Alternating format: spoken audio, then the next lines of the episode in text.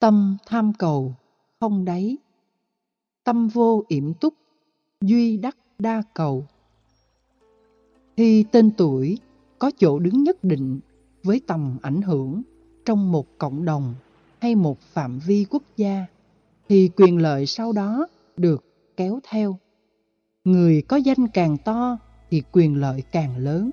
Ngược lại, người có danh ít thì quyền lợi nhỏ.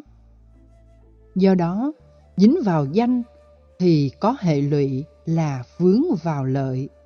Danh lợi là hai thứ dễ làm người ta mờ mắt lao theo. Kinh di giáo, ví như ta nỗ lực đốt một thẻ hương, khi đạt đến nó thì thẻ hương cũng tàn.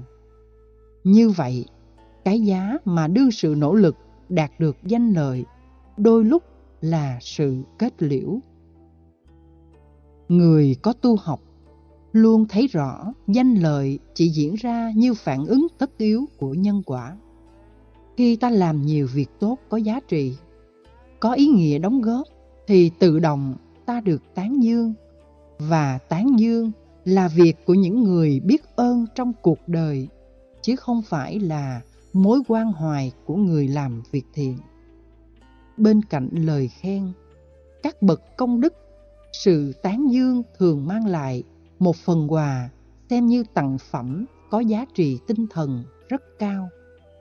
Nếu tất cả những gì ta nỗ lực cho cuộc đời được ghi nhận bằng những giá trị tích cực đó, thì việc tiếp nhận chúng là chuyện hiển nhiên. Trong khi đó, có một số tình huống công đức, phước báu, những nỗ lực dấn thân phụng sự của chúng ta không xứng đáng. Vì trên thực tế, nhờ sự sắp xếp hay quen biết mà ta được tôn vinh bằng phần lợi dưỡng cũng như bằng cái danh thì rõ ràng việc tiếp nhận nó làm cho ta sống trong ảo giác về tính giá trị cái tôi. Nhưng trên thực tế nó lại thấp hơn rất nhiều. Quan lộ nghĩa là con đường chính trị được xem là danh lợi lớn nhất đời người nó như một cộng nghiệp của con người trên hành tinh này, quốc gia nào, địa phương nào bất hạnh vì thiên tai, những sự không ưu đãi về thiên nhiên gần như là nỗi ám ảnh, thì nơi ấy thường xuất hiện nhiều nhân vật có khuynh hướng chính trị. Vì đây chính là lối thoát nhanh nhất, dễ dàng nhất để họ có thể thay đổi cuộc đời. Trong những cộng nghiệp của các quốc gia tiên tiến thì ngược lại. Các doanh nghiệp lớn, những người thành công trong các lĩnh vực. Tên tuổi của họ được biết đến. Tiền rừng, biển bạc và một phần ba cuộc đời còn lại của họ dùng để dấn thân vào chính trị với mục đích đóng góp. Cho nên họ lấy lợi nhuận từ kinh tế đầu tư vào chính trị nhằm đạt cái danh tức bỏ lợi, tìm danh thông qua sự đóng góp chân chính. Còn những nước chậm phát triển thì người ta bám vào chính trị để tìm lợi. Khi có lợi thì danh cũng đi theo và ngược lại. Cho nên hiện tượng tham nhũng báo động đó ở những quốc gia chậm phát triển bao giờ cũng là hiện thực. Trong khi đó, ở quốc gia tiên tiến, tình trạng chớp bu tham nhũng, dính líu hay bảo trợ, ủng hộ dưới nhiều hình thức khác nhau về tham nhũng hầu như không có. Như vậy, cái nghèo cũng là nguyên nhân dẫn đến lòng tham, mà danh và lợi là một bước nhảy. Nó có lực hút rất mạnh để nhiều người hướng đến. Trên con đường hoạn lộ, các tranh chấp diễn ra như một trục xoay và giải quyết các tranh chấp đó bao giờ cũng dưới hình thức xung đột hoặc loại trừ, một còn một mất. Ở một số quốc gia, việc tranh cử trong đảng phái thường có hai người. Thắng nội bộ đảng trước, sau đó mới đại diện cho đảng ra ứng cử tổng thống với nhiều nhân vật khác ở các đảng đối lập. Vượt qua hai vòng như vậy, người ứng cử mới xứng đáng trở thành nhân vật có tầm vóc ở mức độ tương đối.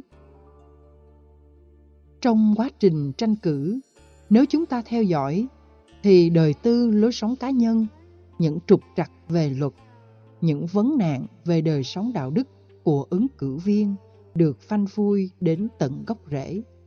Cho nên, nhân vật biểu mẫu của một đảng nào đó được chọn làm ứng cử viên tổng thống hay thủ tướng phải hết sức kỹ lưỡng, gần như không tì vết. Có tì vết cũng có thể thẳng trong nội bộ đảng, nhưng khi đối đầu với các đảng đối lập thì sự thất bại được xem là cơ hội rất cao. Do đó, cái danh tương thích phải gắn liền với thực chất. Không có thực chất mà chỉ tồn tại hư danh thì hư danh đó không có thời gian lâu dài. Trước sau gì cũng bị phát hiện. Không có tài đức, mà nắm vai trò quan trọng, đồng nghĩa với tự biến mình thành nạn nhân, hoặc biến người khác thành nạn nhân, hoặc cả hai. Bản chất của cái danh gắn với vai trò và vị thế xã hội không phải là vấn đề. Vấn đề là sử dụng cái danh đó như thế nào để phục vụ cho quyền lợi cá nhân và tập thể thì ta mới định đoạt được giá trị đạo đức tốt hay xấu của nó về phương diện nhân quả. Về phương diện phá chấp ngã, tu học theo Phật giáo không có nghĩa là ta không tham gia, không có vai trò gì, không gắn mình vào tổ chức nào theo công thức, ít việc, ít phiền não, nhiều việc, nhiều phiền não. Tu như thế không phải là ít muốn, mà đôi khi là sự chán nản sợ hãi và không đo định được bản lĩnh dấn thân phụng sự của chúng ta. Hưởng thụ danh lợi được xem như một nhu cầu và tiến trình tăng trưởng của nó, trở thành quán tính lặp đi lặp lại của những thói quen có định hướng. Tính lệ thuộc của việc tiêu thụ danh lợi và phục vụ cho những nhu cầu của nó sẽ làm cho con người bị thúc bách. Thỏa mãn nó là hạnh phúc nhưng không nuôi dưỡng và chu cấp thực phẩm cho nó thì sẽ bị thách đố. Cho nên dân gian mới có câu lỡ leo lưng cọp. Đã bám vào danh lời thì rất khó xuống. Chưa kể nó còn dây mơ rễ má, tương quan xã hội giữa mình và người. Đến độ có người ở vào tuổi gần đất xa trời nhưng vẫn không muốn rời khỏi. Vì cứ nghĩ thiếu vai trò của mình, mọi thứ sẽ bất ổn không đâu vào đâu. Thỏa mãn nhu cầu danh lợi trước nhất sẽ làm cho con người mất khả năng làm chủ bản thân.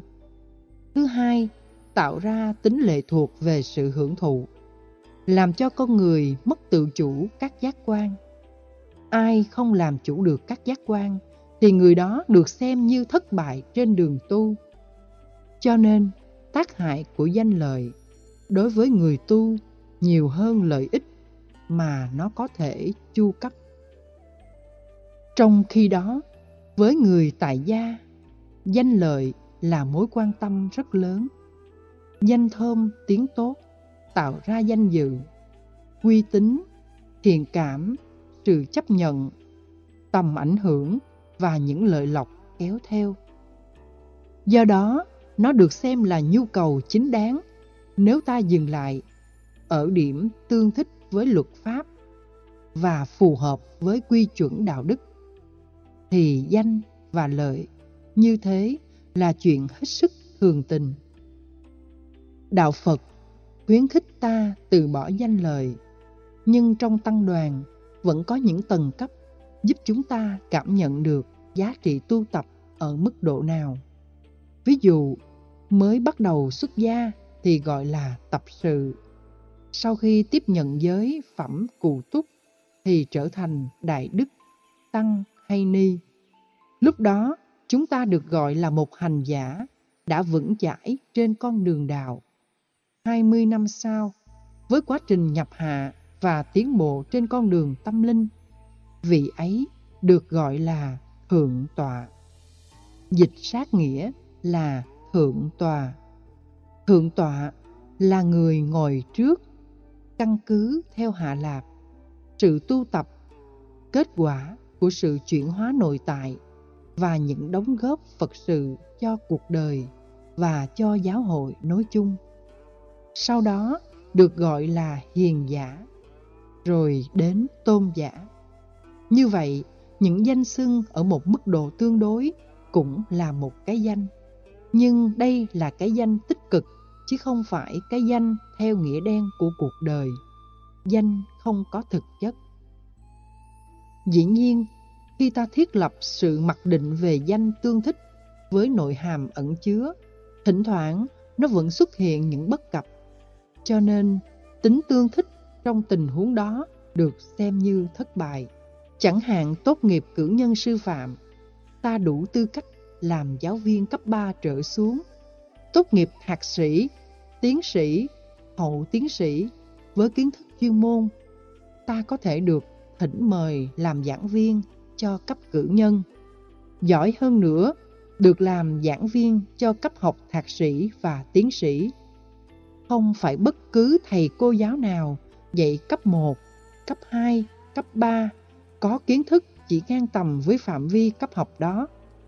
Tương tự, không phải giáo sư nào giảng dạy thạc sĩ, tiến sĩ, cử nhân đều có tầm kiến thức ngang bằng cấp học mình đào tạo. Nhưng nhìn chung, họ vẫn được gọi là thầy cô giáo, giáo sư theo chuẩn mực mà mỗi quốc gia, mỗi trường đại học quy định. Danh và thực, tương thích bao giờ cũng chỉ tương đối. Nếu không làm bằng chủ nghĩa pháp quyền nghiêm túc, thì khoảng cách giữa danh và thực ngày càng nâng cao. Lợi dựa trên cơ chế đó sẽ rất khó định đoạt. Ví dụ, mức lương ở một số quốc gia tiên tiến dựa vào bằng cấp ngoài năng lực chuyên môn. Cùng một năng lực chuyên môn, nhưng người có bằng cử nhân sẽ hưởng lương thấp hơn người có bằng tiến sĩ. Do vậy, tỷ lệ thất nghiệp ở những người có bằng cấp cao là khá nhiều. Bởi vì các công ty thường ngán ngẩm nếu phải trả lương cho người có bằng cấp tiến sĩ mà tuổi tác lại già hơn các kỹ sư. Cử nhân trẻ trung, sáng tạo, đóng góp không thua kém. Cho nên, nếu không có nguyện vọng trở thành giảng viên hay giáo sư trong tương lai, thì việc tiếp tục học tiến sĩ một ngành nào đó đối với hải ngoại là điều ít được khích lệ, ngoại trừ một số tình huống quá yêu thích kiến thức. Như vậy, không phải danh nào cũng kéo theo cái lời tương thích. Tương tự trong Phật giáo, cùng làm hòa thượng nhưng có vị rất hanh thông Phật sự, không cần thông báo, mọi việc đều xong trong khoảng thời gian rất ngắn. Có vị phải mất 10 năm, hai ba chục năm, đôi khi vận động không có ai hưởng ứng. Mặc dù các ngài tu rất tốt, đạo đức rất thanh cao, nhưng cái phước và duyên về quần chúng lại hoàn toàn khác biệt. Phần lợi như một phản ứng tất yếu của nhân quả đến cũng rất khác biệt. Do đó, chúng ta không nên quá bận tâm, vì bận tâm là vướng vào chấp pháp. Chấp pháp sẽ tác động trực tiếp vào chấp ngã. Khi chúng ta cảm thấy không có cái tôi đó thì mình sẽ choáng váng, khổ đau, bực tức, khó chịu và nhiều hình thái tâm lý khác. Tóm lại, nhu cầu hưởng thụ danh lợi phải được thực hiện ở mức độ vừa phải đối với người tại gia và được chuyển hóa đối với người xuất gia. Khi tham gia vào công việc Phật sự, người xuất gia nên quan niệm đó là một trọng trách cần gánh vác. Với sự phát tâm thì ý niệm về danh lợi được giảm xuống đáng kể. Còn ngược lại thì cái tôi chấp pháp sẽ có mặt